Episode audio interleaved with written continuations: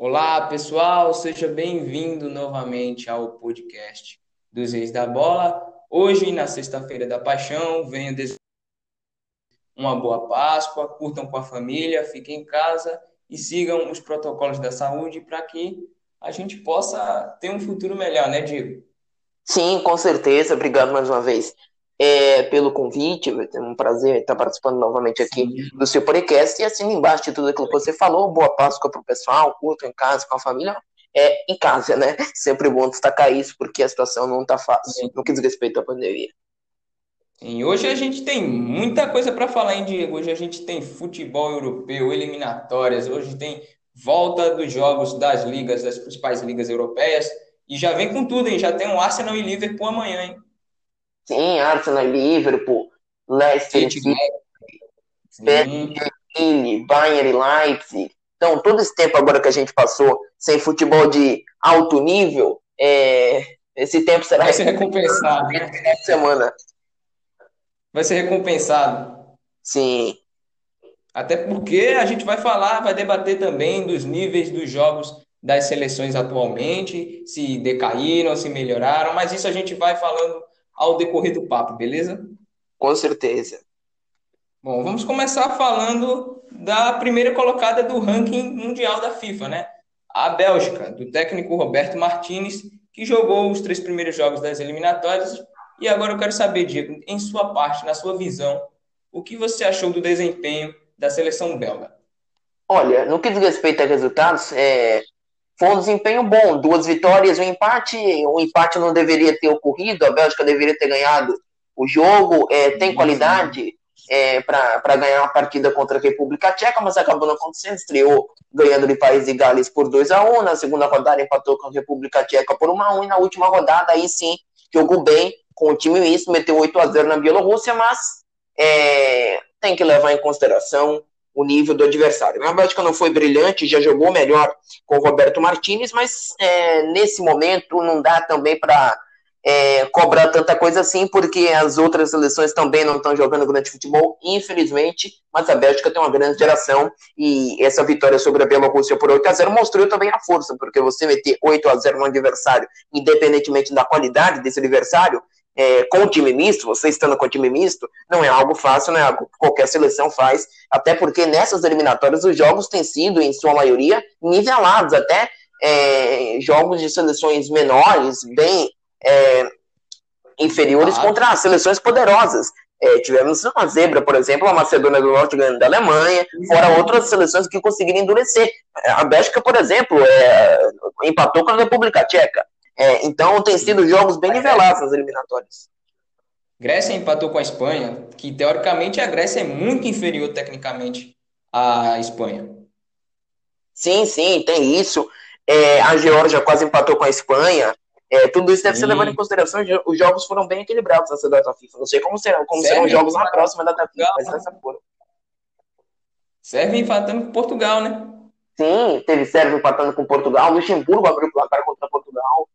Sim. E a gente vai falar da polêmica do Cristiano Ronaldo daqui a pouco, o que a gente achou da atitude do CR7 ao o que aconteceu no campo, né? Atirou a sua faixa de capitão no chão. Bom, mas vamos começar, né? Vou dar o meu palpite aqui. Acho que a Bélgica poderia ter mostrado um futebol melhor, pois pegou seleções teoricamente inferiores em níveis técnicos, jogou contra o País de Gales no primeiro jogo, venceu por 3 a 1 é, os gols da Bélgica, aqui para informar para vocês, foram marcados por De Bruyne, Torgan Hazard, o irmão do e Lukaku de pênalti.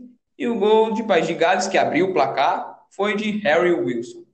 Acho que a Bélgica poderia ter mostrado um futebol melhor, tem seleção para isso, mas como você disse, a gente não pode cobrar muito das seleções atualmente, até porque, infelizmente, nenhuma seleção está jogando um nível alto, aquilo que a gente pode dizer, nossa, espetacular, melhor seleção do mundo. Sim, o que se leva muito em consideração é, são as seleções é, é no papel. É, então não, não, dá aqui para cobrar tanta coisa mais da Bélgica. Acho que o time pode jogar mais do que, do que jogou nessa data FIFA.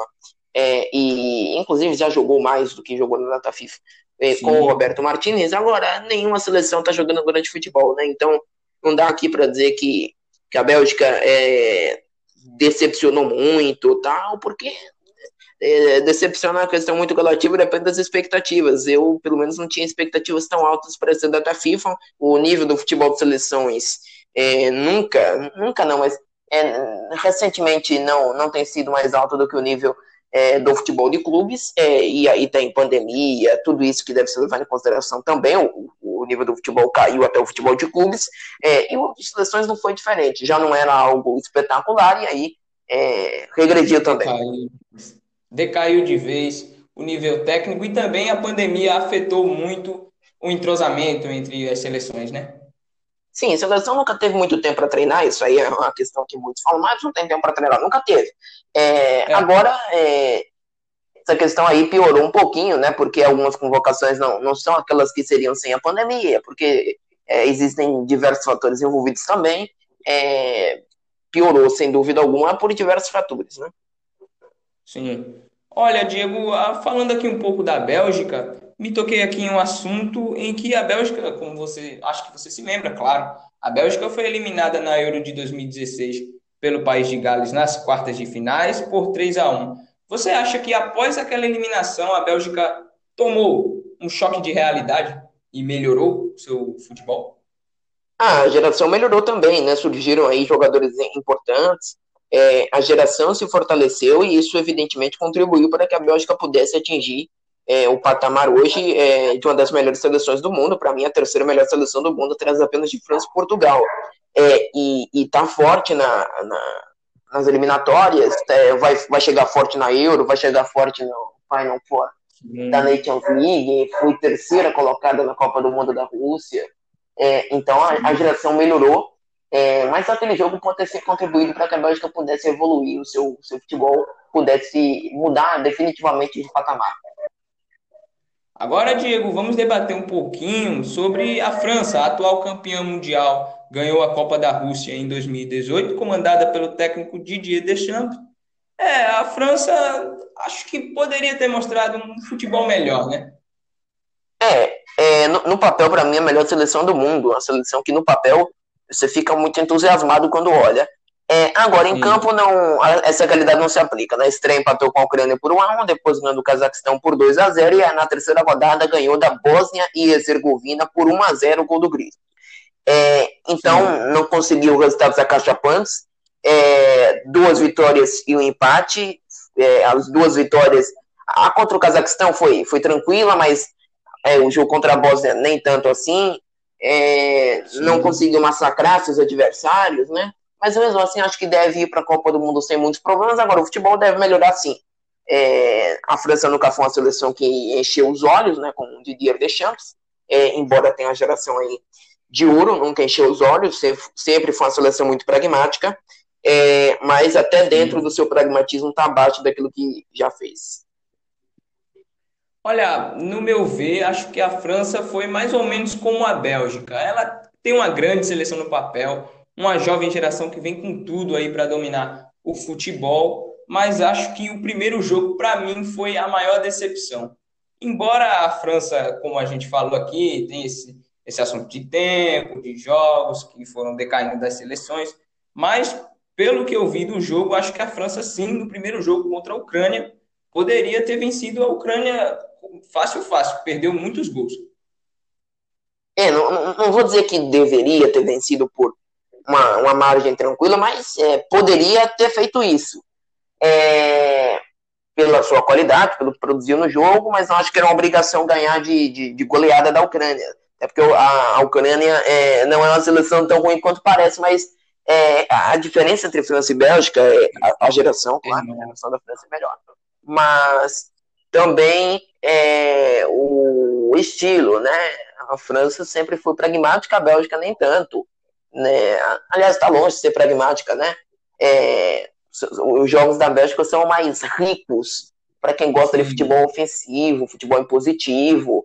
É, não chega a ser um, um, futebol de encher os olhos, mas é um futebol mais bonito, mais agradável para quem gosta, claro, de futebol é, mais propositivo, mais ofensivo, mais veloz do que o futebol que joga a França, né?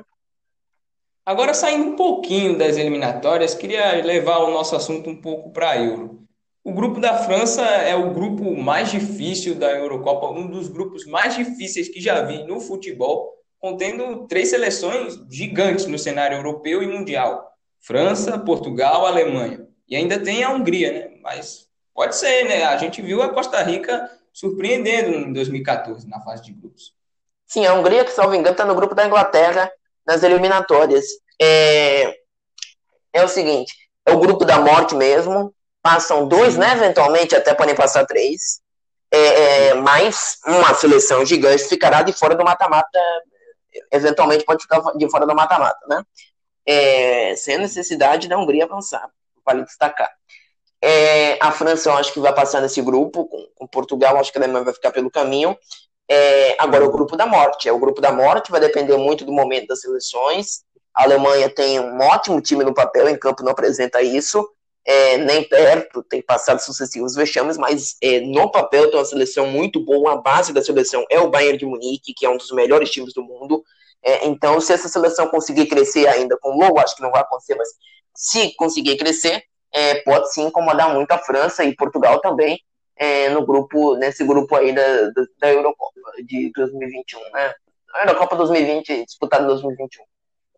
Olha, eu vou com você também, a sua opinião. Acho que a França e Portugal também passa, mas não vai ser fácil. A Alemanha vai dar trabalho, até porque a Alemanha sempre deu trabalho, mas vou que a, acho que a Alemanha ficará na fase de grupos pelo histórico que não vem sendo muito bem.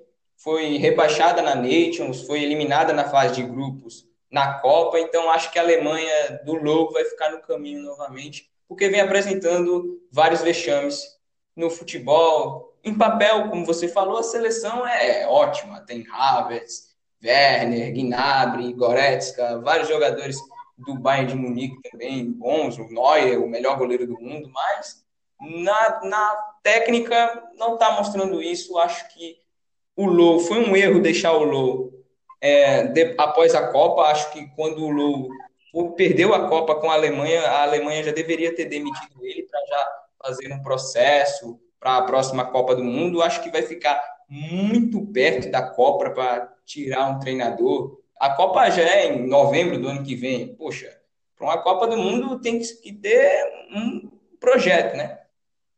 Sim, a, na verdade a iniciativa eu acho que deveria ter partido dele, mas já que não partiu, já que ele demonstrou um, um apego muito significativo ao cargo, deveria ter partido da Federação Alemã. É, essa, essa demissão dele é, até porque ele, ele, vai sair, né? E, e, mostra como a seleção alemã, a federação alemã, no caso, é, não, não, tem coragem de demitir. Ele vai sair porque ele quer, não porque ele, será, ele vai ser demitido. Não porque ele foi. É, não, não, não, porque a federação alemã é, pediu para ele sair, não, ele vai sair. Ele quer, porque se ele continua, se, se ele quisesse continuar, ele continuaria. É, e já deveria ter saído em 18, né? E aí não saiu. E aí a Alemanha ainda deu vexames após aquilo, o rebaixamento na Nations, depois fizeram puxadinho ali, a Alemanha não caiu. É, sabemos que tudo interesse. É, na, depois na outra Nations aí levou seis da Espanha, agora perdeu para a Macedônia do Norte. A Alemanha não perdia um jogo de eliminatórias desde 2001. A Alemanha vinha de 18 vitórias seguidas nas eliminatórias, é, duas nas eliminatórias é, dessa, nessas eliminatórias agora para a Copa de 22, é, outras 10 na, nas eliminatórias para a Copa do Mundo de 2018 é, e 6 vitórias é, consecutivas nas eliminatórias para a Copa do Mundo de 2014. Então, 18 vitórias seguidas, 3 eliminatórias, é, a Alemanha, nas eliminatórias para a Copa 18, ganhou todos os jogos. O Low jamais tinha perdido, inclusive, na seleção alemã, o jogo de eliminatórias, e perdeu é, de forma absolutamente vergonhosa, vexatória, é, para a Macedônia do Norte, que é um país que tem é, menos de 3 milhões de habitantes, a Alemanha tem mais de 83, é uma seleção é, precária, a Macedônia do Norte, com todo respeito, embora tenha se classificado para a Euro de 2016, é uma seleção precária, e a Alemanha ainda deu um jeito de perder esse jogo, é, e eventualmente pode até se complicar no grupo. Acho que a Alemanha vai para a Copa do Mundo, mas eventualmente pode se complicar. O grupo tem ali algumas seleções que estão é, é aparecendo com, com destaque, é, sobretudo a Alemanha, que ganhou os três primeiros jogos, tem nove pontos. Né? Sim, acabou essa cultura de que só vai a Alemanha, as grandes seleções. Agora, as seleções pequenas estão crescendo. A gente viu a Islândia indo para a Copa do Mundo, a gente vê a Macedônia do Norte se classificando para a Euro de 2020, que acontecerá esse ano, né? Então, acho que foi em 2016. Não, é esse ano, 2020, 2021. É, foi. Acho que ela participou da 2016 também, mas classificou para essa melhor ainda, né, para eles. Né, Sim, se classificou para essa Euro. O país está em festa, venceu a seleção alemã e foi um vexame, nossa, gigantesco para a seleção alemã do Joaquim Low, que vem colecionando vários vexames ultimamente, né? Perdeu, levou um chocolate da Espanha de 6 a 0 um jogo vergonhoso para o Low. O Low. Acho que esse jogo deu mais força para o Low sair da seleção alemã. O que você acha, Diego?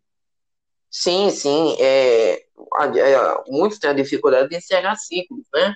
É, muitos personagens do futebol. O Low parece, né, parece não, com toda certeza é um dos personagens que tem muita dificuldade é, em encerrar ciclos. É, e você tem que saber a hora de sair, porque acaba arranhando a imagem positiva que ele tem. Claro que ele tem uma imagem positiva porque ele está 15 anos na seleção, ganhou a Copa do Mundo, é, fez um grande trabalho. Quando ele chegou à Alemanha não estava nada bem, é, mas ele tem que saber, justamente por isso, para manter a imagem positiva que ele ainda tem, acho, em relação a.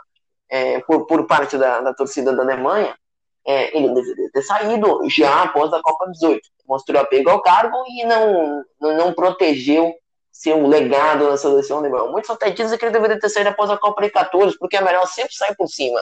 É, ganhou a Copa, chegou ao ápice, não, não tem nada além da Copa. Ele não ganhou a Euro ainda, tudo bem, mas é, a Euro não tem o peso de uma Copa, então ele chegou no ápice. Dali ele não, não, não podia subir mais.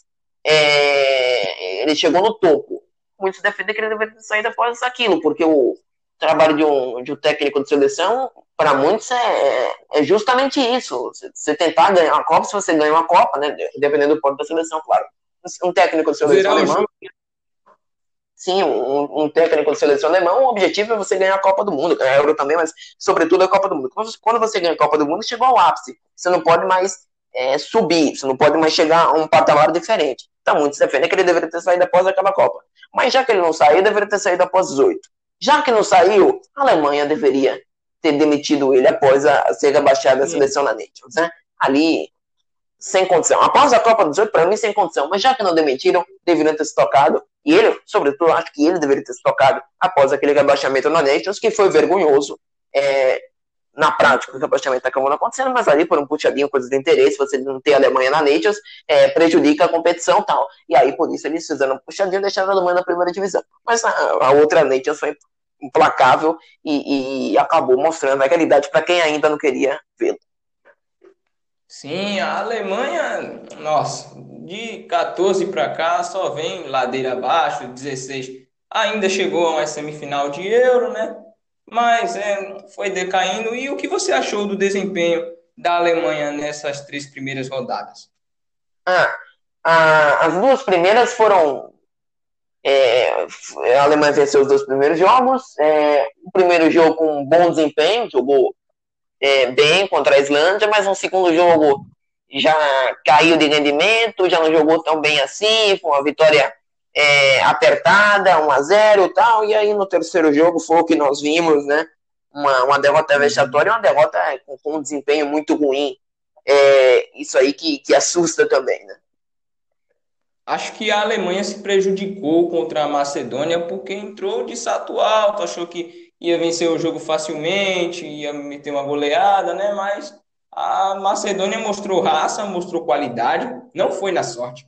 Para mim, a Macedônia foi muito eficiente no jogo contra a Alemanha. Ah, se o Brasil jogasse como a Macedônia jogou, né? Com destaque para o Pandev, claro, né? Que, que é grande ídolo da, da seleção da Macedônia do Norte é, e, e, marcou o primeiro gol, né? O, o, gol que abriu o placar, depois a Alemanha empatou, o gol Sim. da vitória acabou não sendo dele, mas é, é, tem um simbolismo todo especial na, na, Macedônia do Norte, no caso. E a gente tem um detalhe, né? O gol do Gundogan contra a Macedônia do Norte foi de pênalti. Sim, e a Macedônia ainda, a Macedônia do Norte ainda tem um pênalti não marcado a seu favor. Sim. Agora, Diego, vamos ir para outro país, já vamos falar de outra seleção, né? Vamos falar da semifinalista da Copa da Rússia de 2018, ficou em quarto lugar, né? Perdeu para a Bélgica no, na disputa do terceiro lugar. Vamos falar da Inglaterra, comandada pelo Gareth Southgate. O que você achou do desempenho nas três primeiras rodadas da seleção inglesa? Bom, é, nas duas primeiras rodadas algo, foram vitórias tranquilas, muito tranquilas, sobretudo na primeira, quando pegou São Marino, que é a seleção que ocupa o último lugar no ranking da FIFA. É, e aí meteu 5 a 0 foi, foi, um jogo ali que não era nem a questão de se a Alemanha não a Inglaterra, se a Inglaterra faria o gol. Não. É, era questão de saber quando. Quando vai fazer, não é, se iria fazer ou não. Se iria fazer uma hora ou outra, com mais dificuldade ou menos dificuldade, não teve dificuldade nenhuma, venceu por 5 a 0 aí depois ganhando a Albânia por 2 a 0 na, Agora na, na, terceira rodada, nessa rodada que, que fechou a data FIFA, é, aí já foi mais complicado. Ganhou da Polônia, sem o Lewandowski, mas é, com aquela entregada ali do, do Stones, é, a Polônia até chegou a sonhar com, com uma vitória sobre a, a com, pelo menos com empate, né? Com a vitória não, mas pelo menos com empate com a Inglaterra. Não foram grandes exibições é, de uma boa geração inglesa, excelente geração inglesa, inglesa com, com, muitos, muitos garotos promissores. É, agora, os resultados foram bons, mas também não dá para você tirar como muito parâmetro os os jogos contra San Marino e Albânia, porque indiscutivelmente são uma das piores seleções da Europa, né?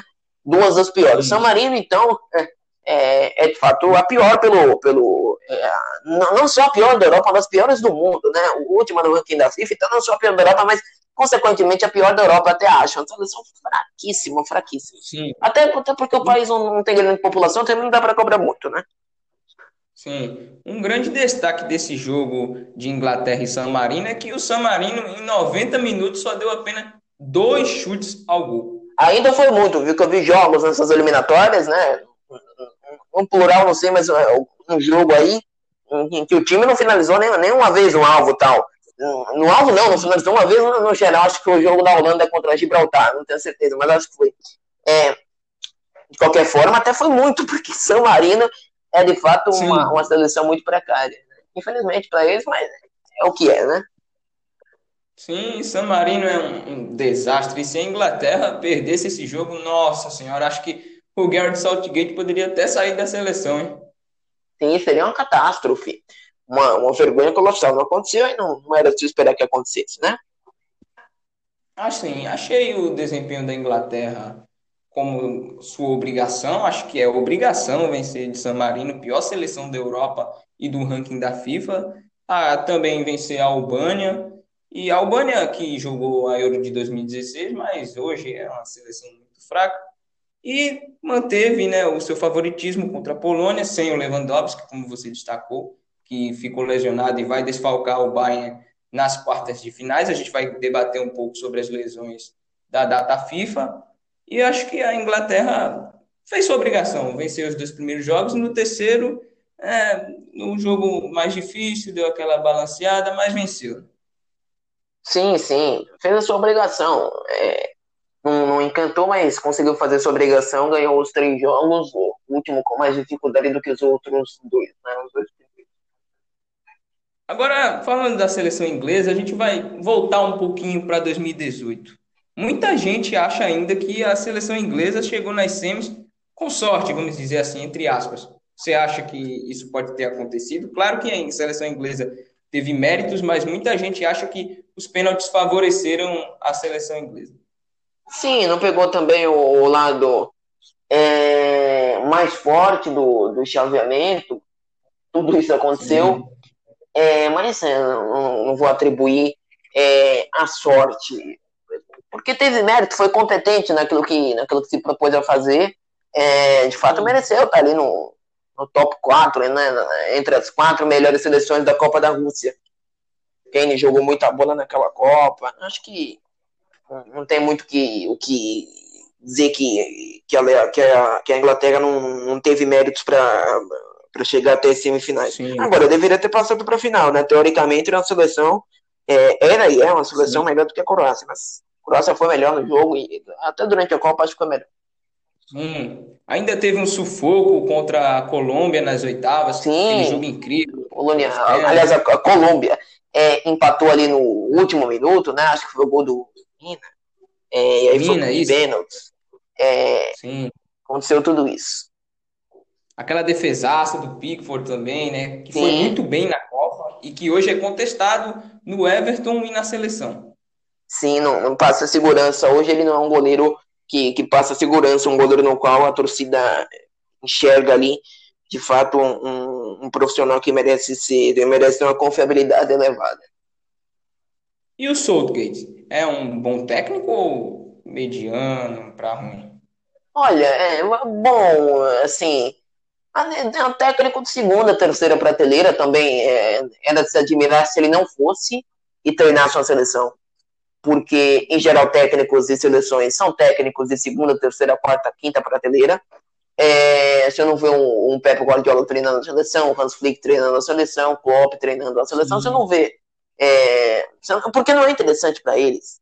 É, então, técnicos que acabam não conseguindo espaço em, em clubes de uma relevância significativa na Europa acabam indo dirigir é, seleções, seleções relevantes, como a Inglaterra, como como outras seleções por aí. É um bom técnico, sim, mas nada de espetacular, não. Um técnico de segunda, terceira, prateleira, por aí.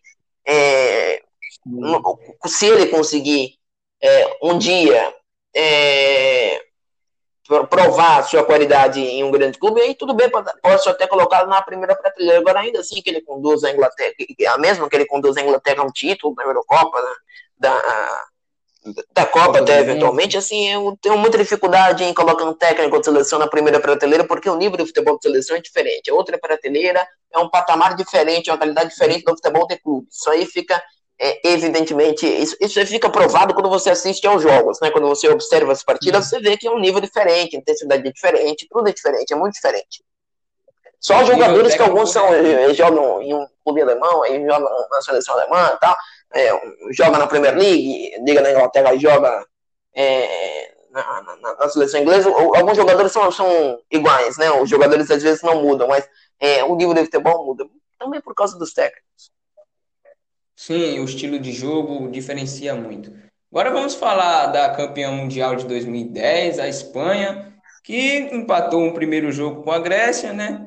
Venceu o segundo jogo contra a Geórgia por 2 a 1 também venceu contra o Kosovo por 3 a 1 e o Sérgio Ramos lesionado fora do jogo contra o Barcelona no Clássico no dia 10 e contra o Liverpool nas quartas de finais da Liga dos Campeões da Europa. O que você achou da seleção espanhola nas três primeiras rodadas, Diego? Bom, achei um horror. A seleção espanhola decepcionou muito. Eu não esperava grande coisa, mas eu esperava pelo menos um futebol é, assistível, porque foi um futebol in, é, né, um futebol que não dá para você assistir, não dá para você acompanhar com, com, com prazer, né? Com, com é, um, é, nem encontrei aqui é um futebol inassistível, porque é uma coisa inacreditável aquilo ali. O primeiro jogo foi muito sonolento, né? Mais de 900 passes, poucas finalizações, um gol marcado, um gol sofrido. Veio o segundo jogo contra a Geórgia, é, saiu atrás, empatou depois do segundo Sim. tempo, e aí no, apagar da luz conseguiu, no apagar das luzes conseguiu fazer um gol. É, mas aí trocou mais de 800 passes. Finalizou Sim. nove vezes. Nove vezes, no, no, geral, tá? Não são finalizações não, nove vezes. Nove. Você acha que o tic-tac pode... É, tipo, o, o tic-tac tem que ser feito com intensidade, com verticalidade. Não Sim. tem que ser feito da forma que a, que a Espanha tem, tem feito com o Luiz Henrique que é bola no zagueiro, bola no volante, recua, vai para lateral, vai a bola no goleiro. Assim não dá. Tem que ter verticalidade, intensidade, é, e é tudo não que a é Espanha não tem tido, né? Quando você tem a bola e você quer sair tocando de um lado para outro, você tem que ter verticalidade, você tem que ir, tro ir, trocando passes com a direção de chegar até o gol. Não com a direção de, de ficar é, dando passe para o lado, para o outro, para o lado, para o outro, não. Você tem que ser vertical, hum. você tem que ser intenso. Não é o que a Espanha tem feito. Então, os três jogos da Espanha foram ruins. Esse agora, último contra o Kosovo, foi menos pior. Foi 3 a 1 foi uma vitória tranquila, né? É, mas os dois primeiros jogos foram muito ruins. É, sobretudo o primeiro jogo contra a Grécia. É, e, olha, que a, e olha que a disputa segue aí ali com, com aquele jogo contra a Geórgia. A Espanha foi muito mal. é, ganhou da Alemanha por 6 a 0 na Nations, mas claramente aquilo ali foi um ponto fora da curva dentro do que tem sido essa seleção. Não que, é não que esteja uma seleção ruim no papel, não é, mas é uma seleção que tem jogado muito pouco, uma seleção extremamente sonolenta, né? Ficar entre nós. É, e acho que eu vou, com, eu vou com você também, Diego. Acho que a Espanha, nossa, é um futebol, não vou dizer assim, desastroso, porque para mim ela só não foi a decepção dessas eliminatórias, para mim a decepção foi a Alemanha, não só pelo fato de ter perdido o jogo contra a Macedônia, mas também o fato de não ter apresentado um bom futebol. E a Espanha também é um pouco, é, vamos dizer assim, um bom pernambuquês de Veneta. É. Faz ela vencer um jogo 6 a 0 contra a Alemanha e fazer um jogo horrível contra a Grécia. É, jogo horrível contra a Grécia, contra a Geórgia e tal, foi, foi mal. E sobre o Sérgio Ramos, que você também incluiu na sua pergunta, é, ele não jogou contra o Celta e Vigo né, num jogo, num, num jogo, no jogo que, que, no final de semana que antecedia. Sim, foi 2x1. Um. Sim, foi 2x1. Um. É, é, naquele final de semana antes do início da data FIFA, porque ele não estava 100%. Isso que eu acho engraçado. Engraçado, é triste, né? Engraçado de dizer, triste. É, não estava 100%. Aí não jogou contra o Celta. Para quê? Para se poupar para jogar jogos pela seleção espanhola. Por quê? Porque ele quer seguir batendo recorde de partidas, que ele quer é, é, bater recorde de, de, jogos na seleção espanhola, quer, quer somar cada vez mais jogos na seleção espanhola. E aí sim, poupou né, de, de, um jogo importante para o Real Madrid na La Liga.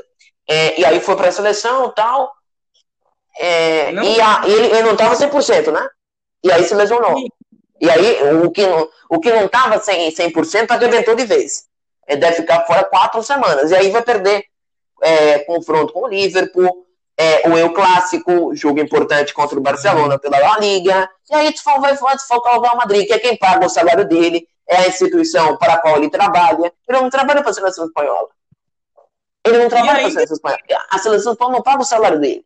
E aí ele quer bater recordes com a seleção espanhola, mas se dane a seleção espanhola. Com todo respeito, se você está às vésperas de um momento decisivo da temporada, você vai querer ter recorde de jogos na seleção espanhola, para mim, tudo isso é uma bobagem. Ele, ele tinha, para ele não, não deve ser, mas é, comparado aos jogos que ele tem, os jogos da dimensão que ele, que ele teria que disputar com o Real Madrid, ele deveria ter dito, não, não vou, me desculpa, não, não, não é nada de ser, é, não, não tem nada a ver com, com patriotismo isso aqui, não.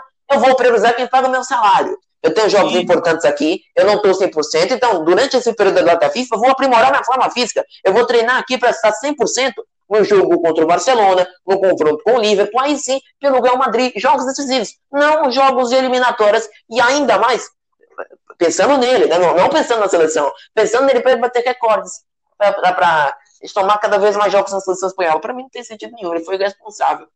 Isso foi uma bobagem, porque de todo jeito ele vai bater o recorde. De todo jeet ele vai passar. De todo jeito ele vai jogar uma Copa do Mundo. Provavelmente Sim. Espanha vai jogar. E não é nem é. que ele não tava aquele que ele, que ele é, é, tava 100%, então foi jogar e aí, menos mal, pra, no caso dele, até poderia ter recusado aí, mesmo estando 100%, mas é, o jogador não costuma fazer isso, tá? Porque tem toda aquela questão de jogar pela seleção e tal, mas aí já culparia mais a data FIFA, como eu faço, chamo de praga, porque eu acho mesmo. Mas, nesse caso aí, é, a responsabilidade foi dele. Sim. Foi dele, porque ele sabia que não estava 100% e foi com um, um sentido, com, com a finalidade de, de bater ali um, um recorde, de, de, de, continuar somando partidas para a seleção espanhola, sabendo que poderia agravar a sua, sua lesão e ele ficar de fora de jogos cruciais da temporada. E o Real Madrid, nós já jogamos, perde muito, né? sobretudo em Champions. E se o Barcelona vencer o Real Madrid, nossa, ficar difícil do Real Madrid passar o Barcelona, porque o Barcelona, para mim, hoje é a equipe que melhor demonstra futebol, embora não tenha mostrado esse bom futebol na Liga dos Campeões da Europa, exclusivamente na La Liga, o Barcelona, para mim, é a equipe que melhor desempenha o futebol, até mais que o líder Atlético de Madrid.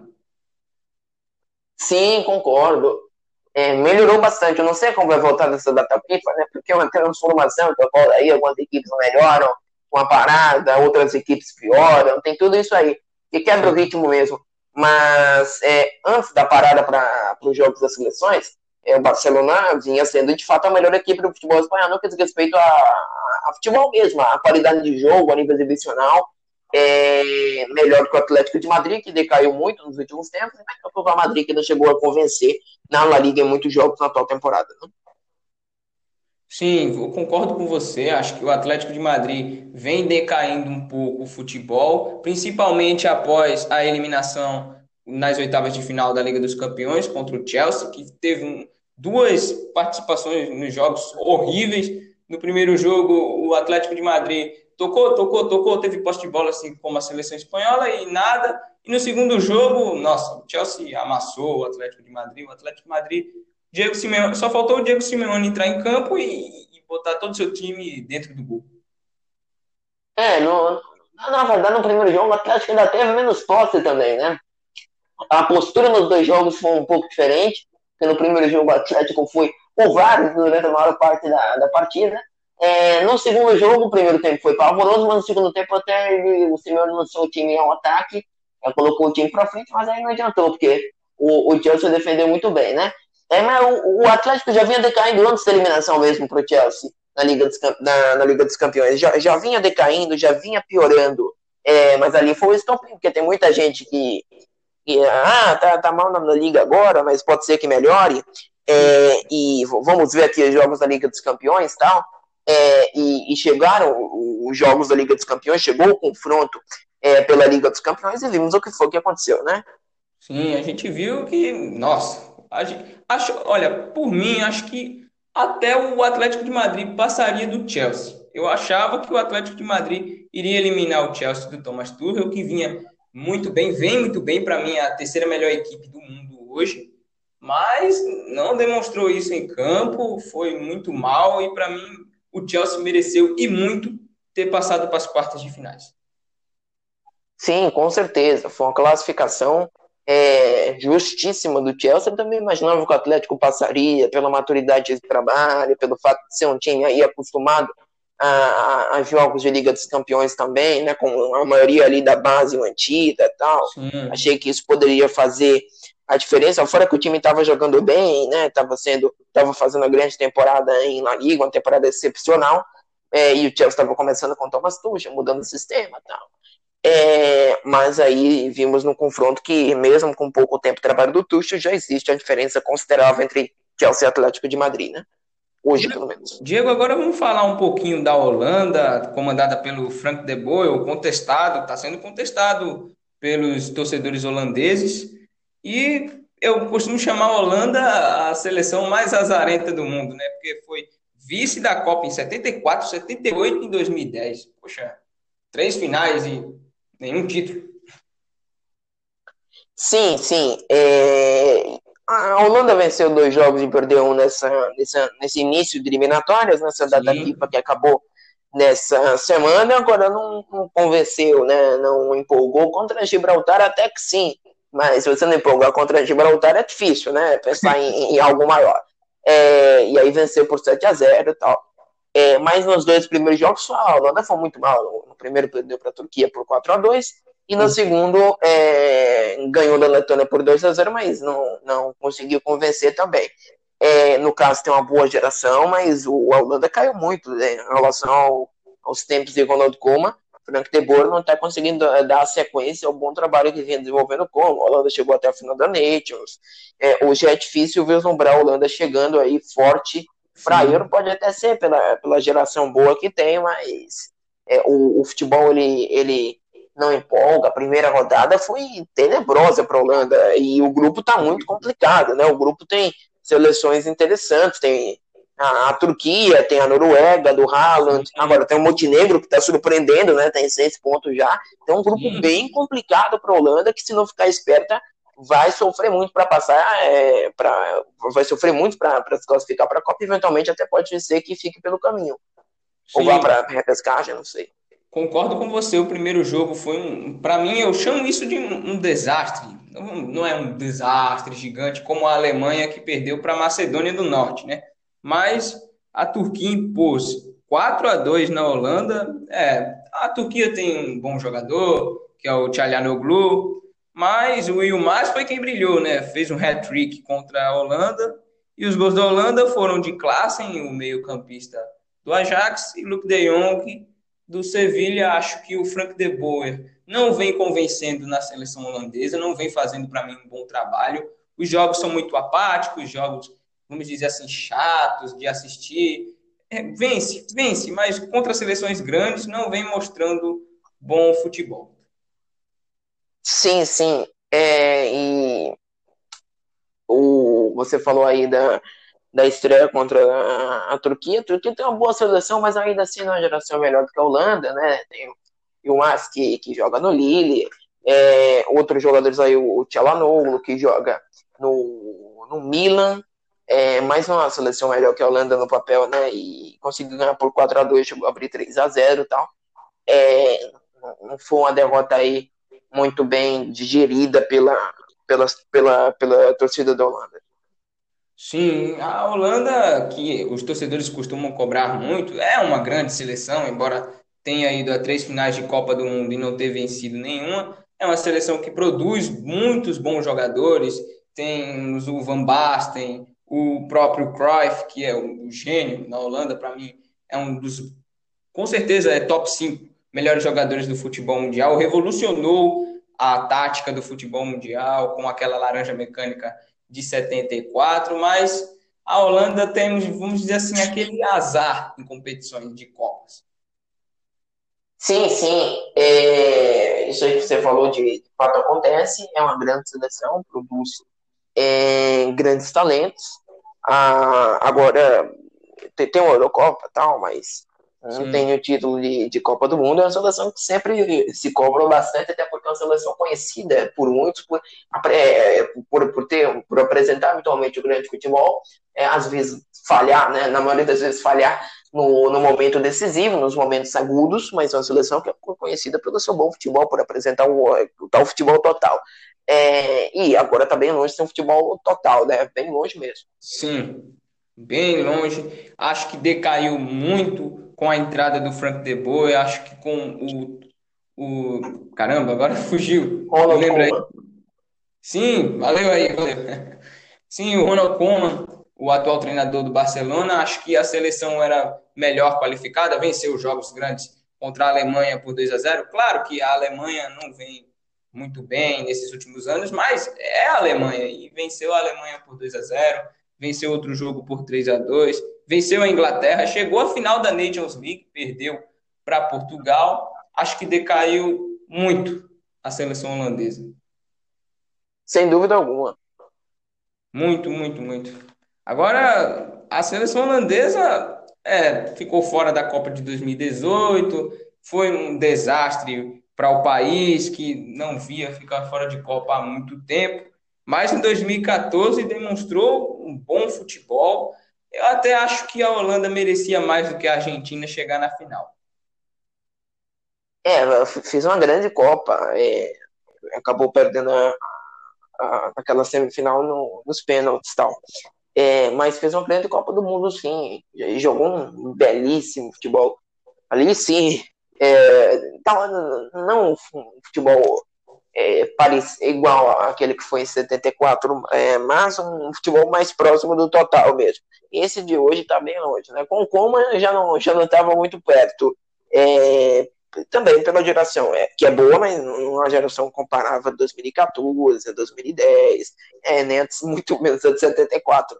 É, mas, assim, tava longe de, de ter um futebol total, hoje está mais longe ainda, né? Muito mais longe do que estava com o Coma. Agora, falando da Itália, comandada pelo técnico Roberto Mancini, que venceu os três jogos, 100%. Para mim, a seleção demonstrou um bom futebol, embora tenha jogado com seleções teoricamente inferiores, né? Tecnicamente, jogou contra a Irlanda do Norte, venceu por 2 a 0 venceu também por 2 a 0 Os três jogos venceu por 2 a 0 Sim. Venceu por 2 a 0 contra a Bulgária e venceu de 2 a 0 também contra a Lituânia. O que você achou do desempenho da tetracampeã Azure, comandada pelo técnico Roberto Mantini? Bom, é 25 jogos já de invencibilidade da Itália do Roberto Mantini. Não é uma seleção que encanta, mas uma seleção eficiente, sólida defensivamente, que tem uma, a base. A base da seleção é formada por jogadores que atuam no campeonato italiano. É, se você for olhar é, a, o 11 da, da seleção, as escalações da seleção, é, a base é formada por, por jogadores que atuam no campeonato italiano. É, ganhou os três jogos por 2 a 0 não deve se complicar no grupo, embora o grupo tenha a Suíça, que tem seis pontos em dois jogos, seis pontos em seis disputados. É, ainda tem um jogo para disputar na, na, terceira rodada, né? Tem um jogo a menos em relação à Itália. É, algumas seleções aí tem, tem um jogo a menos tal por causa de amistosos, porque marcaram amistosos. É, é, o caso da Suíça, mas eu acho que a Itália vai se classificar assim, porque é uma seleção muito regular é, e fez uma, uma boa data FIFA. Não, não encantou, mas também não, não chegou a, a decepcionar, não, não chegou a correr riscos, né, como outras seleções correram mesmo ganhando os seus jogos. Sim, todas as seleções que a gente falou aqui correram um risco, né? A Bélgica empatou com a República Tcheca, a Holanda perdeu contra a Turquia, a Espanha empatou com a Grécia, a Alemanha perdeu contra a Macedônia. Então, é, a Itália foi 100%. Sim, dominou completamente suas partidas do início ao fim, taticamente, em termos de posse de bola, em termos de finalizações. É, sim, não teve dificuldade nessa, nessas, nessas três primeiras rodadas. Quando pegar a Suíça, aí sim será um teste de fogo até para a seleção italiana, porque a Suíça é uma boa seleção, frequenta é, Copas do Mundo. É, mas eu acho que, que mesmo assim a Itália vai conseguir vencer e já está em uma série, repito, como já disse no início da minha intervenção sobre a Itália, 25 jogos de, de invencibilidade. Na última derrota, salvo engano, foi para Portugal. É, e não é de jogo nenhuma perder para Portugal hoje. É, então o Roberto Mantini de fato conseguiu ajeitar a seleção, uma das seleções é, hoje mais fortes até do, do futebol mundial. Sim, Roberto Mantini que é um bom técnico, já treinou a equipe do Manchester City, já é campeão da Premier League, né? Sim, treinou o City, a Fiorentina, a Inter de Milão, o Galatasaray, um técnico bem rodado, bem rodado, campeão da Premier League, é, e agora está na seleção italiana. Sem querer desmerecer a seleção italiana, mas é, de 2006 ganhou a Copa do Mundo, mas depois, nossa, é, não foi muito bem, né? Chegou até a semifinal na Copa das Confederações de 2009. Em 2010 foi horrivelmente na Copa do Mundo, eliminada num grupo muito fácil, muito fácil. Em 2012 ainda chegou à final de Euro contra a Espanha, né? Em 2016 ficou no caminho nas oitavas de finais contra a seleção espanhola. É, no histórico, em 2014 ainda foi eliminada na fase de grupos que era a favorita, né? Então o histórico não é muito bom para a Itália. Sim, mas assim, hoje a seleção já ela conseguiu se reformular, que era algo importante, que era algo que estava precisando mesmo. É, se reformular. E hoje se reformulou, não, não, é uma, uma geração comparável a outras gerações de ouro da, da seleção italiana, mas já é uma geração bem mais confiável do que eram outras, né? Agora, para finalizar aqui o assunto seleções, porque a gente vai falar um pouquinho sobre o Rafinha no Grêmio, outras coisas, beleza? Sim, sim. Vamos falar agora de Portugal, né? Portugal que tem, ó, tem polêmica aqui com Portugal, hein? Comandada pelo técnico Fernando Santos, que venceu o primeiro jogo contra o Azerbaijão e o gol não foi marcado por ninguém da seleção portuguesa. Foi um gol contra o zagueiro do Azerbaijão, Medvedev, o segundo jogo, esse jogo sim, foi o jogo da polêmica, empatou em 2 a 2 com a Sérvia. E no último jogo, este agora há pouco, venceu o Luxemburgo por 3 a 1 O que você acha do desempenho da seleção do Fernando Santos? É, o a Portugal tem uma grande seleção no papel, mas dentro de campo nunca fez exibições tão boas quanto é, quanto é a sua geração, né? Correspondentes à, à sua geração.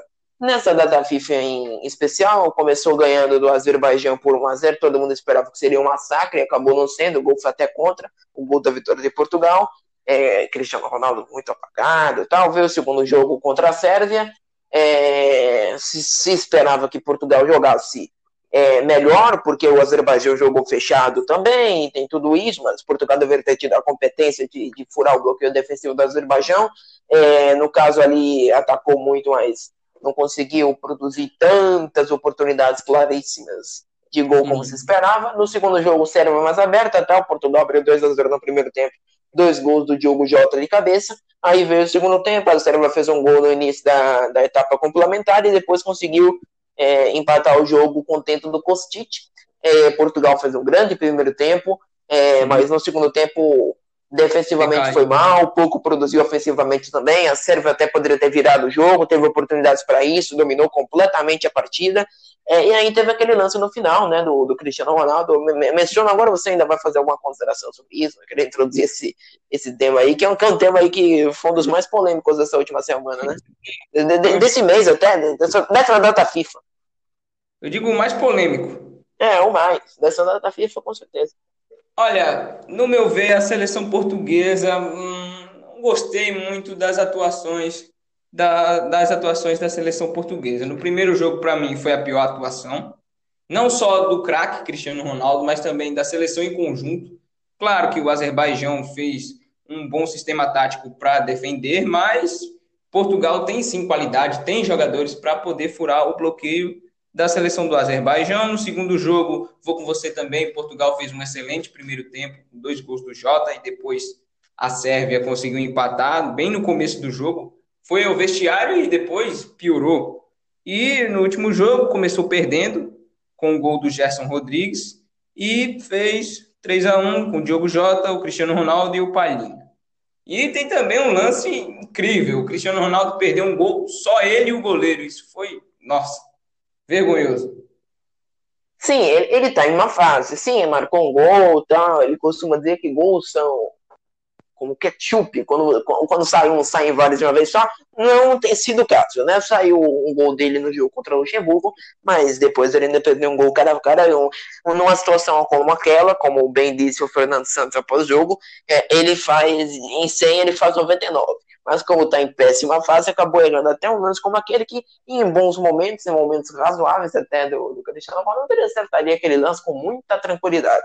É, o jogo contra o Luxemburgo foi, foi muito ruim por parte de Portugal. Portugal entrou no jogo dormindo, é, e aí foi castigado o gol do Gelson Rodrigues, que é português, inclusive, naturalizado sim, luxemburguês. É, mas depois Portugal conseguiu empatar ainda no final do primeiro tempo, o gol do Jota novamente de cabeça é, os três gols dele nas eliminatórias foram de cabeça. No segundo tempo, Portugal conseguiu virar o jogo, como era até de se esperar, né?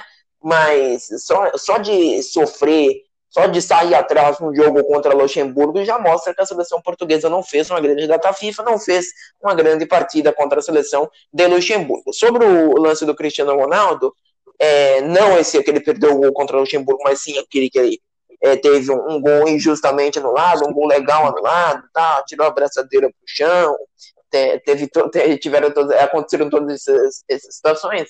É, o gol de fato foi legal, é, não, não, era um, não foi um gol irregular, isso aí não é a minha opinião, não é a minha interpretação, não é, é um fato, o gol é, foi legal, a bola passou, não se compreende. Oi? O juiz pediu desculpas ao técnico Fernando Santos, né? Sim, o Dani Maqueri pediu desculpas. Ele é que é um bom árbitro, árbitro de topo do futebol europeu, mas é, errou, mas assim, o principal erro é, foi não ter o VAR. Né? Não, não, não se compreende como uma competição importante, é, numa competição relevante que dá acesso à, à Copa do Mundo, não se tem o VAR.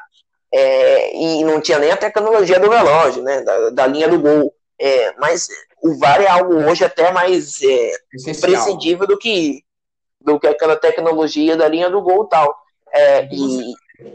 Vou com você também, acho uma vergonha a FIFA e a UEFA não disponibilizar, não disponibilizar o VAR nas eliminatórias europeias, até porque aqui na América do Sul tem VAR, na Ásia tem VAR, na América do Norte tem VAR. Então por que na Europa não tem VAR? É isso que eu queria saber. Por que não na Europa? E no continente que tem, no, no na, na, competição organizada pela entidade que tem mais dinheiro, que tem mais condições de fazer, Sim. De, de, colocar o VAR. É, é Agora, a federação mais rica após a FIFA e, e não tem um VAR. Isso é um absurdo. Aqui a Comembol tem, lá na Ásia tem. Todas as confederações de continentes no mundo têm menos a UEFA. Isso para mim é uma vergonha. É inaceitável.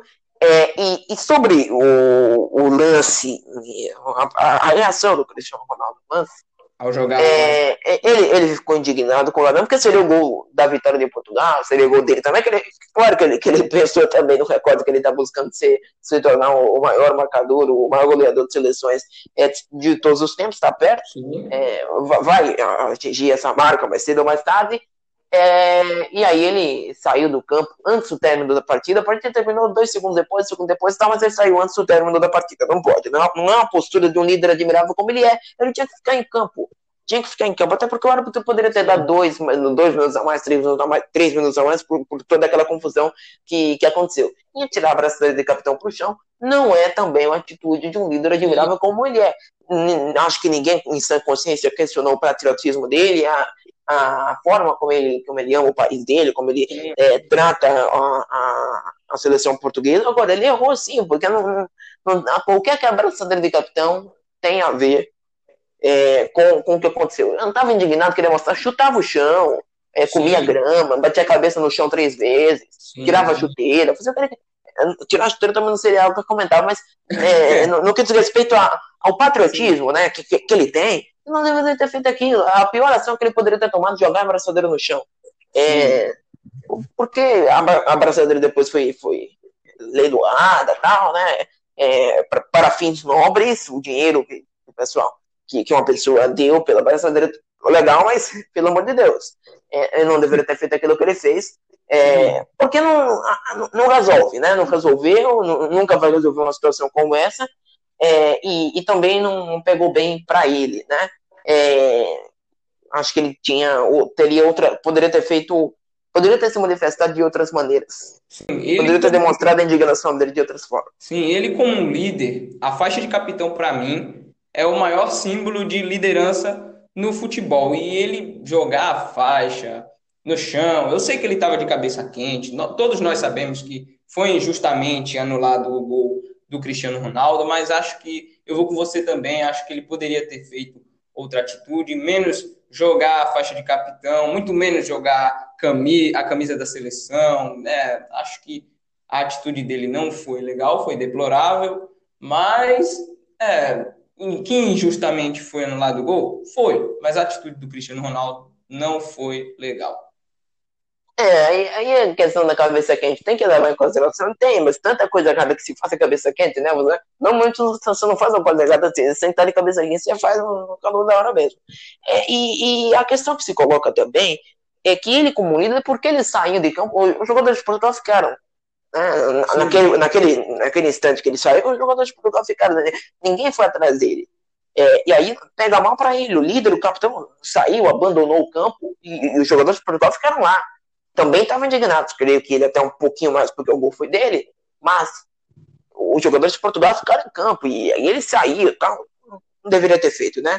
Acho que mais, uma vez, mais um ponto. De egoísmo, um pouquinho de egoísmo, porque todo mundo ficou indignado ali. A seleção portuguesa inteira ficou indignada, o técnico, a comissão técnica, todos os outros jogadores. Mas sim, o gol foi dele. Ele deve ter mais raiva do que os outros. Sim, mas não. Jogar a faixa de capitão, sair de campo é uma. É, foi horrível, vou dizer assim, o que ele fez. Ridículo. Sem dúvida alguma. Puxando o assunto de seleções, eu tenho uma pergunta, um, um debate, um mini debate para fazer com você aqui. É, muitas pessoas sabem que o Brasil, é, na Copa do Mundo, sempre chega meio balanceado, vamos dizer assim, e quando pega grandes seleções europeias, não demonstra o futebol que demonstra nas eliminatórias. Por que, que o Brasil não tem o mesmo nível das grandes seleções europeias? É, tem uma questão que é de geração mesmo. É, o, o, Brasil não tem a melhor geração do futebol mundial, é, não tem a melhor de sua história, muito longe disso. Então tem essa questão de geração também.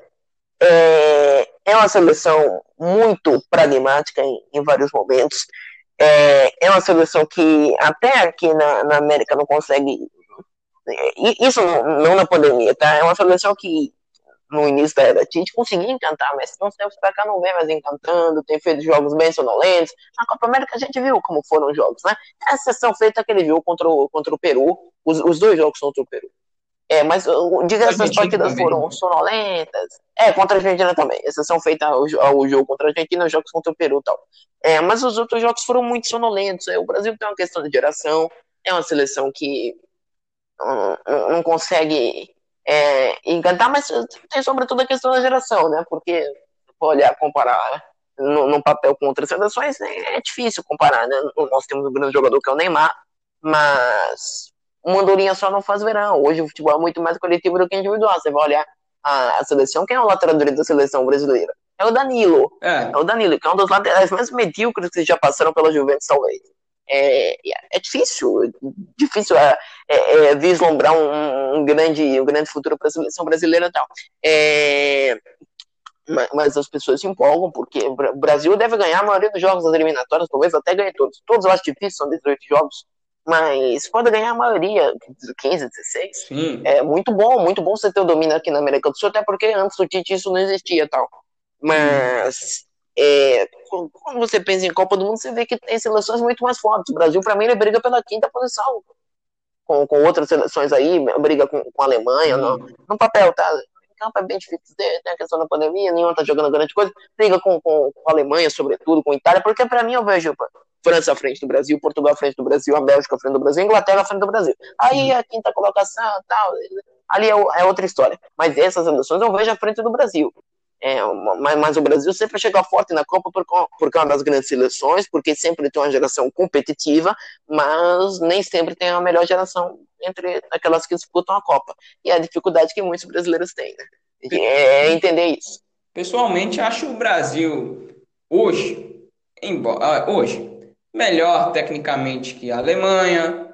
Acho que pode fazer um parâmetro com Itália e Espanha, mas sim, concordo com você. A Inglaterra hoje é melhor que o Brasil tecnicamente, Bélgica, Portugal está à frente, França. Acho que o Brasil não é melhor do que as seleções europeias, não pode assim bater de frente com as seleções europeias, também por uma questão do futebol de base. Acho que o futebol de base na Europa é muito mais valorizado, a estrutura é melhor. Não que a estrutura seja uma desculpa de que o Brasil é pior, porque tem a pior estrutura do que outros países mais desenvolvidos na Europa. Acho que também o Brasil faz testes muito fracos e eu acho isso um absurdo. Venho dizer aqui a vocês que acho isso um absurdo o Brasil fazer amistosos contra seleções muito fracas. Vejo fazer amistosos contra Nigéria, Catar, é, Arábia Saudita, e sempre foi assim. E os jogos é sempre onde? Nunca é no Brasil. É interessante, a CBF gosta de lucrar grana, gosta de roubar o dinheiro da, do povo, porque fazer um amistoso entre Brasil e Arábia Saudita para preparar-se para a Copa, sinceramente, isso é uma vergonha. E ainda o jogo não é no país, não é no Brasil, é sempre fora do país, principalmente na Arábia, Catar. Eu acho que o, que o Brasil ele pode bater de frente, mas ele não é melhor que nenhuma dessas seleções aqui. Inglaterra não é, não, é não é melhor do que a França, Portugal, não é melhor que a Bélgica, não é melhor que a Inglaterra tal. Ele pode bater de frente, mas ele não é melhor que essas seleções.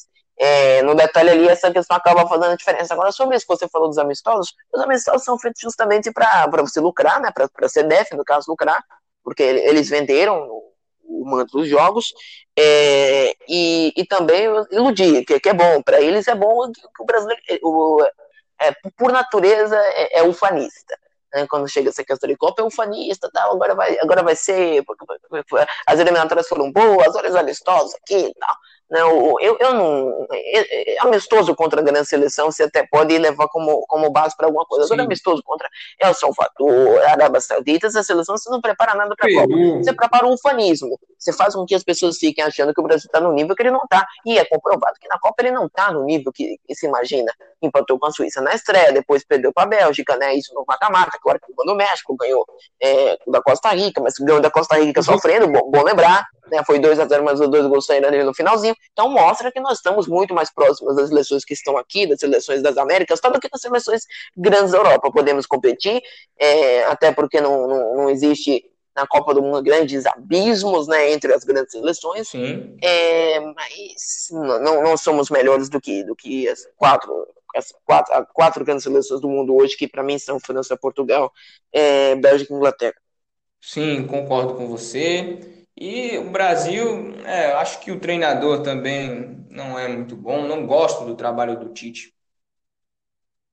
É, eu, eu, defendo a vida do técnico estrangeiro para a seleção. Aí nós falamos, não, mas o Tite é o melhor brasileiro, mas e daí que é o melhor brasileiro? O, o que é que, que se influi? Mas só pode ter brasileiro na seleção brasileira? É isso, é isso. O, o Roberto Martinez, peguem a Bélgica, como, pegar a Bélgica como exemplo aqui, a Bélgica que eliminou o Brasil. O Roberto Martinez é espanhol. Sim. Ele tá tendo a seleção da Bélgica. Já pensou se a Bélgica tivesse não, tem que ter um treinador belga e tal. Mas, mas, aí alguns podem dizer, mas a Bélgica nunca ganhou a Copa do Mundo com treinador belga. O Brasil ganhou sim com treinador brasileiro. Sim, mas a última foi há 19 anos e, e se apegam, que, que é a mania. Então, cinco Copas, ganhamos cinco contra os brasileiros. Tudo, tudo, bem, mas quando foi a última? Foi em 2002, é, ano que vem, 2022. 20, 20 anos.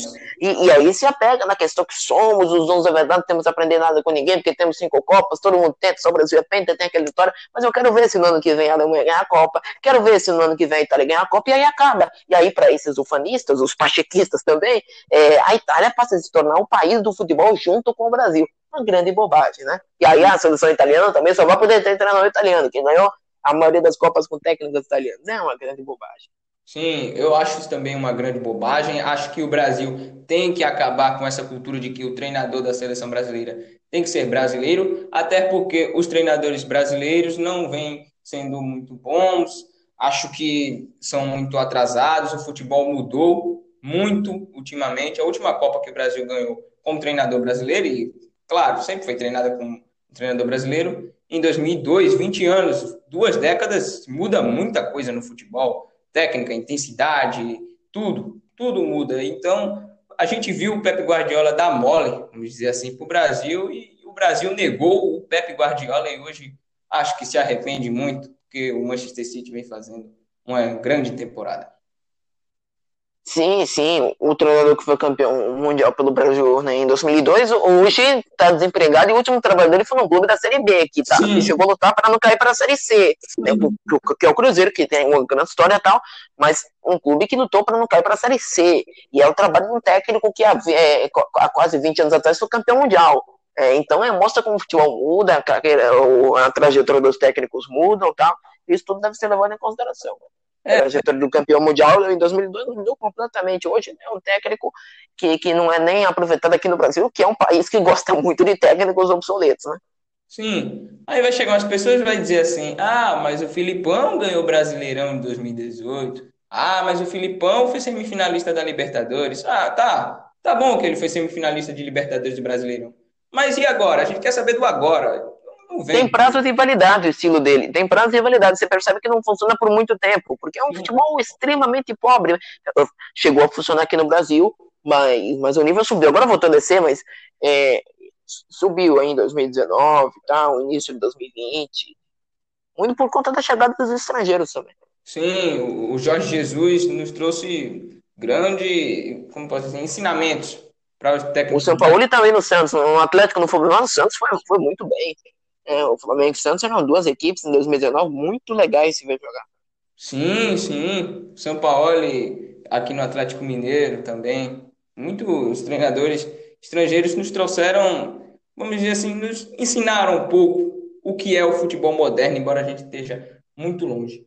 Agora, a gente falando aqui um pouco do futebol brasileiro, eu vou levar a gente aqui para o Brasil, claro.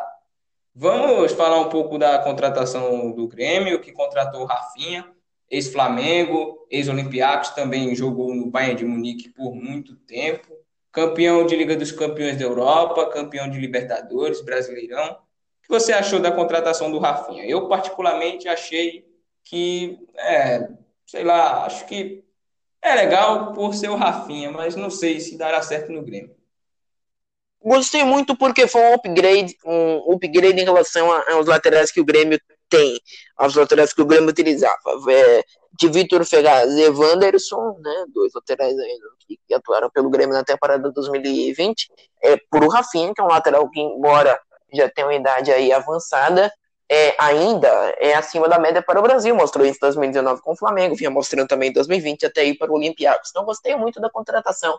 Acho que é um upgrade em relação aos laterais que o Grêmio vinha utilizando a, a, nas últimas temporadas, em relação aos laterais que o Grêmio utilizou na temporada de 2020. O Grêmio já descartou o Borré, né, que não vem mais para o Grêmio. Mas agora está saindo umas especulações que o, o Atlético de Madrid, o Atlético de Madrid não, o Atlético Mineiro está interessado em Borré. Olha, é, eu acho que o Atlético Mineiro deve, deveria dar uma maneirada, né? Porque Sim. é inacreditável. Todo dia o Atlético contra. Eu, eu, inclusive, gostaria de saber como tem espaço para tantos. Que eu não sei qual é o tamanho do elenco do Atlético, quantos jogadores tem, mas seguramente acho que mais de 30, então não sei como tem espaço para tantos. É inacreditável. É, é, é, é Nacho Fernandes, é Hulk, é, é, é Keno, é Sacha, né? Meu Deus. É, e aí, quando acabar, bota zagueiro de atacante. Mas, assim, sobre a pergunta em si mesmo, é, o, o, o Borré, é, não sei não se ele vem, já, recusou, já, já, já cozinhou em, em banho-maria é, dois clubes do Brasil, Palmeiras e, e Grêmio. Palmeiras né, não foi muito mais por causa da questão financeira, mas no caso do Grêmio foi realmente pelo fato de ele estar tergiversando em relação à assinatura de contrato.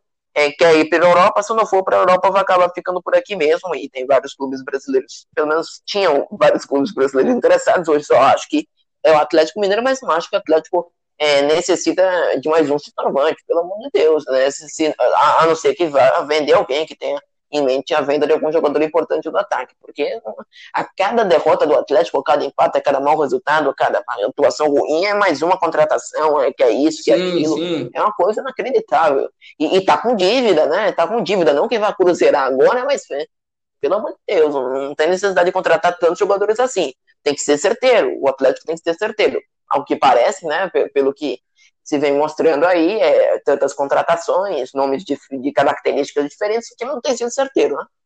Sim, fica difícil até para o técnico, né? Porque várias estrelas fica difícil de escalar um time. As pessoas acham que é fácil você pegar, ah, eu vou pegar um time só de estrelas. Tá, tá bom, você tem um time só de estrelas, mas uma daquelas estrelas vai ter que ficar no banco. E aí, às vezes, o jogador não gosta, o elenco racha, e aí decai a, tecnicamente o clube. É, concordo. Agora vamos falar um pouco aqui, o último assunto, claro.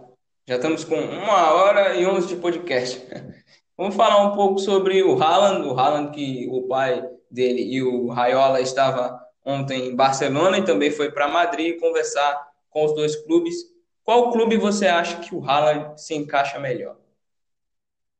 No Manchester City, né? Não é nem no Barcelona nem no Real Madrid. No Manchester City, porque Exatamente. o City vai é, ao, ao, final da temporada o City não vai ter mais o Agüero. O Gabriel Jesus ele se sente confortável para jogar mais como ponto. Ele mesmo já falou isso em, em, algumas entrevistas. Então o Haaland ele se encaixaria perfeitamente no City, porque ele chegaria para ser o protagonista que eu acho que o Gabriel Jesus ainda não tem condição de ser, embora seja um grande atacante. Chegaria para ser o dono do time, chegaria para ter aquele é, potencialmente o status de ídolo que o Agüero teve. Talvez não com, com, com aquela com a idolatria, com, com, a idolatria que tem o Agüero em relação à torcida do City, é, por parte da torcida do City, mas é, com potencial para se tornar o grande protagonista do time, o grande personagem do time. No Barcelona tem a questão do Messi, não sabe se, se, se, se o Messi vai ficar. Antes do Messi pedir para o Haaland ir para o Barcelona, o Messi tem que se decidir se vai ficar ou não no Barcelona, isso é bom que se destaque. O Real Madrid é um time que recentemente não tem se dado muito bem com os jovens talentos, é, o Zidane não está sabendo trabalhá-los.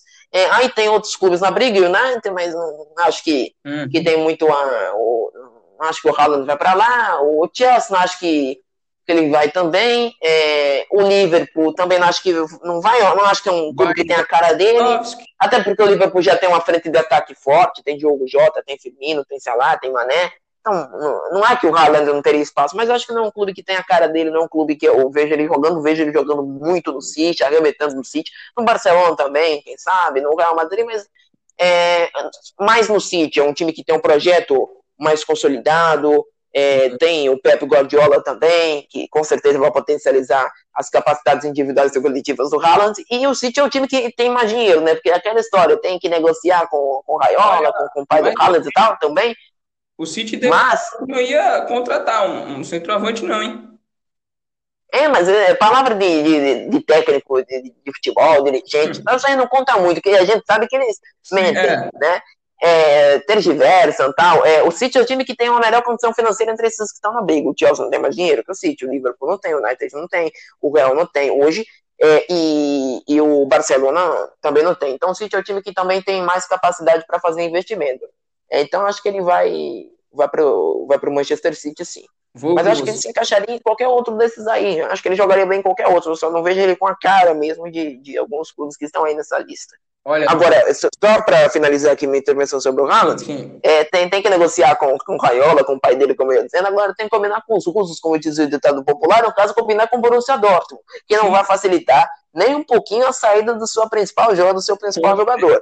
O Dortmund quer pelo menos 150 milhões de euros, que entre nós já não, já não é um valor muito barato, né? Digamos assim, muito pelo contrário. E em tempos de pandemia, a situação é ainda mais é, complicada para você gastar 150 milhões de euros na contratação de um jogador. Olha, eu sendo o Haaland, não ia para o Real Madrid, pois, como você falou, o Real Madrid não vem um histórico muito bom de jovens atletas. Teve o Rodrigo, que às vezes tem um destaque, às vezes não, mas em geral não tem um bom destaque. O Vinícius Júnior também não vem muito bem. Tivemos também o Kostic. Não, não foi o Kostic, caramba, agora eu me esqueci.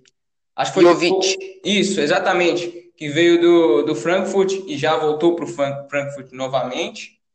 Acho que o Real Madrid não seria uma boa ida. Barcelona, hum, talvez, mas vou com você. Manchester City, para mim, seria a equipe ideal para o Haaland, até pelo estilo de jogo. O Guardiola gosta de crescer jogadores e acho que ele sendo treinado pelo Guardiola daria um, um upgrade para sua carreira. E o Manchester City joga na liga, a melhor liga do mundo, a Premier League, a liga mais disputada. Também não vejo ele em um Manchester United, não vejo ele em um Bayern de Munique também, pois tem o Lewandowski, o Lewandowski que ainda joga em bom nível, acho que irá jogar em bom nível daqui a uns dois ou três anos, então acho que sim, vou concordar com você, o Haaland para mim deveria ir para o Manchester City. Exato. Bom, obrigado por participar do podcast, Diego. Na próxima, com certeza, a gente vai se encontrar novamente. Quero que você já deixe aí seu Instagram para todo mundo seguir. Diego José Esportes. Segue lá também o arroba os reis underline da bola. Lá temos notícias, memes, muitas informações, contratações e gol nos stories. Galera, obrigado por ter ouvido o podcast. Valeu e até mais, Diego. Até mais. Tchau, tchau, pessoal. Tchau, tchau. Fiquem com Deus.